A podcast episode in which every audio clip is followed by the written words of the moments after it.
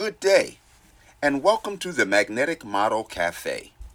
Today's special is a BLT, that is, business, life, and technology, served in a down to earth and often simplified speech. Try an appetizer of inspiration and leave with a dessert of motivation. Come back to our free buffet anytime. This podcast is based off of our blog at themagneticmodel.com on April 1st, 2019. Its title is Craziness and So Called Common Sense Redefined.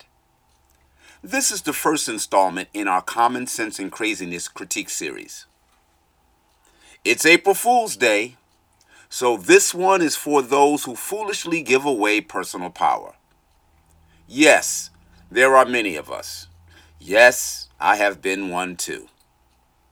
It's time to exercise our innate authority and use our power to practice the principles of change.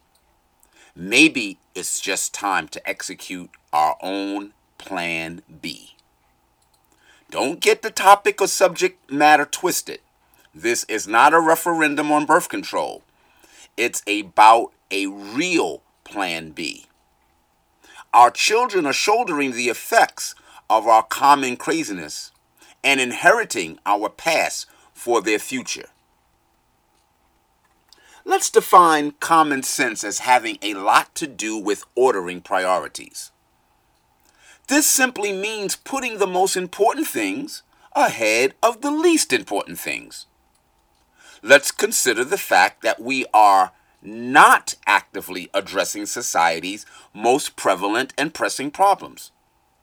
These would be the things that are most impacting to all of us. It seems that we expend most of our energies and efforts on polarizing issues. As a society, it appears we would rather fight over things that are more important to some of us. Well, which is more important? All of us? Some of us? Or the option for none of us? Things that are important to us will find a way to be addressed. Things that aren't as important to us are given a blind eye or are given an excuse for, such as inequality, hunger, and poverty. Now, craziness is defined as a behavioral extreme manifested in a wild or aggressive way.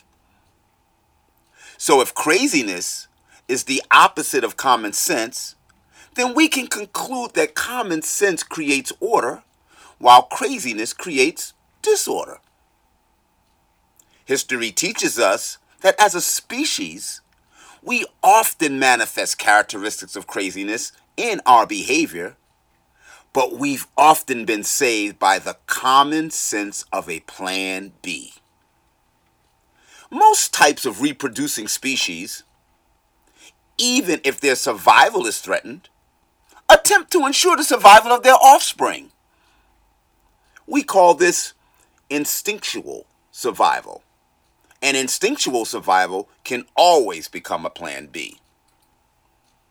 Today, we're going to consider three categories for this edition of our Common Sense and Craziness critique.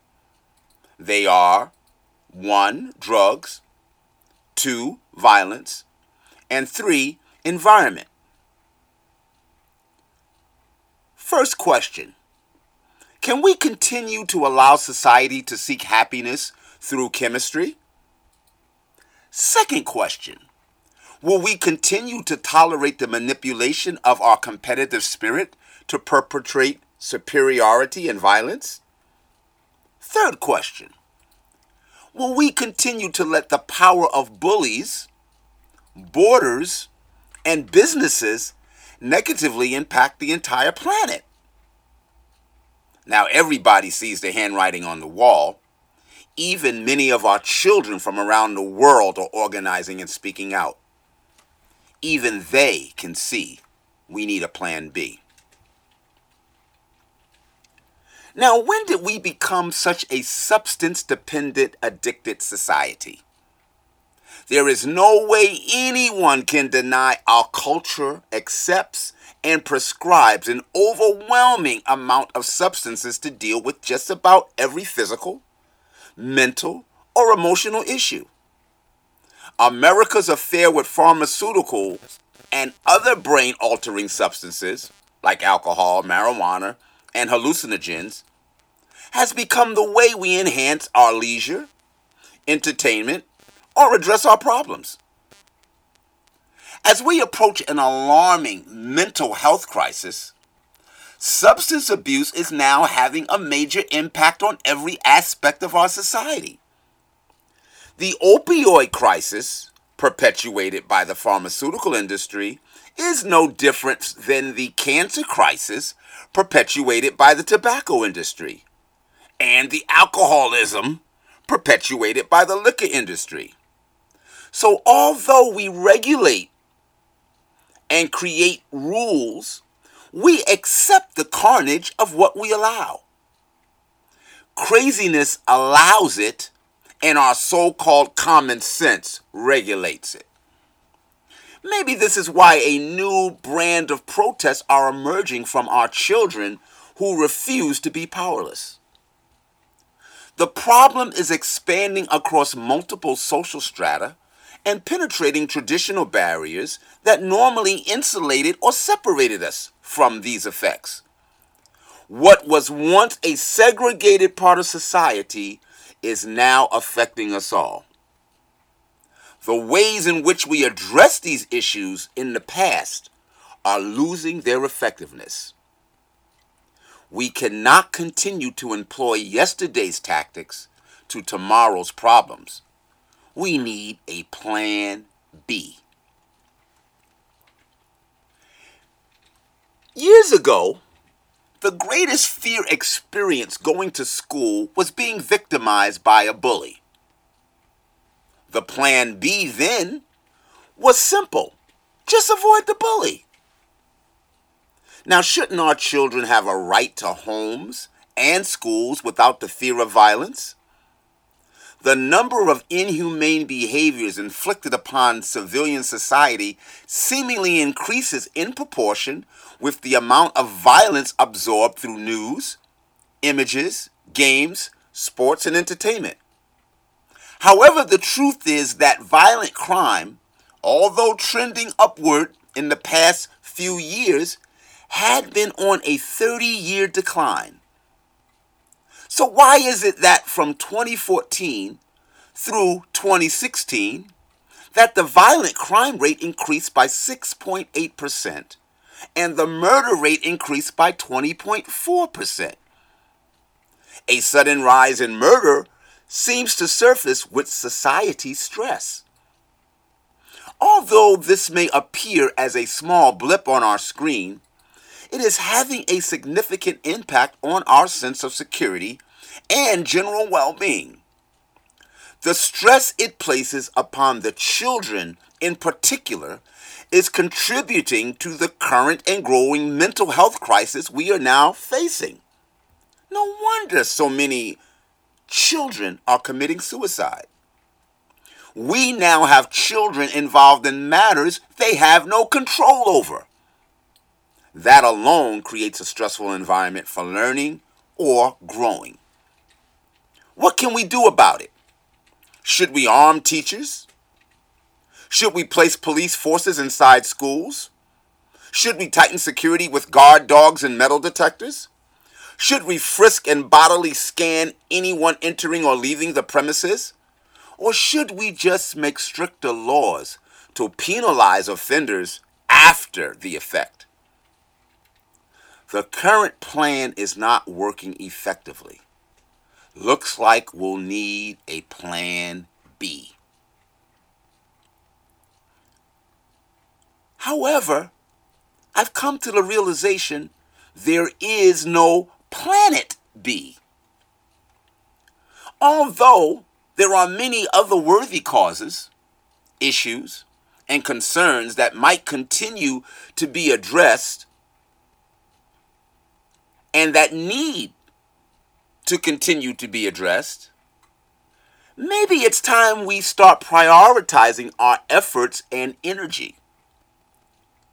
If we don't deal with the threats to our planet, the other problems won't be around to work on because they will not have a place, i.e., a planet, where they can exist, manifest, or express themselves. There is no planet B. There are so many instances of couples who, after years of trying to have a child, finally were successful. We would naturally expect them to treasure that child in a way that appreciates the miracle of childbirth above how the average person might regard it. This place, that is the planet we live on, is our only child. The doctor says it took a miracle to get this one, and we are incapable of having another. Besides that, raising this one has taken so much effort that we haven't nourished, cherished, or properly nurtured her. Being that this is our only child, shouldn't we protect it from harm fiercely? This is why my hat goes off to Greenpeace, the WWF. I'm not talking about wrestling. That's the World Wildlife Federation. The Sierra Club, the Nature Conservancy, Rainforest Action Network, Environmental Defense Fund, Surfrider Foundation, Oxfam, Save the Children, the Union of Concerned Scientists, and others. We can either protect the planet or protect corporate profits. The power now rests within both the individual influence and the collective purpose of people. What we support and where we spend our money is the determining factor in what happens. We do not need political representation to affect change.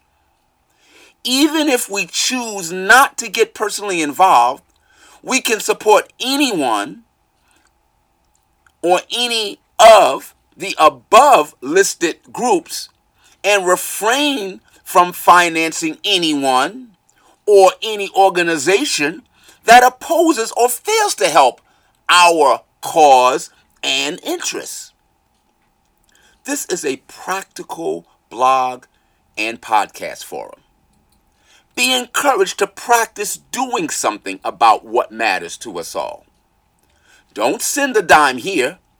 Pick one of those organizations fighting for our common cause and send some dollars their way. Again, Greenpeace, WWF, the Sierra Club, the Nature Conservancy, Rainforest Action Network, Environmental Defense Fund, Surf Rider Foundation, Oxfam, Save the Children, the Union of Concerned Scientists. You can find others to support. Let's practice by supporting something. Even if we can't muster up enough intestinal fortitude to contain our common craziness for ourselves, let's exercise instinctual survival and save the children. So long. I hope that the meal served provided nourishment for the soul. Our intention is to present tools with instructions on how to use them. Remember, it is our persistent practice of principles that puts us on the path to unreachable perfection.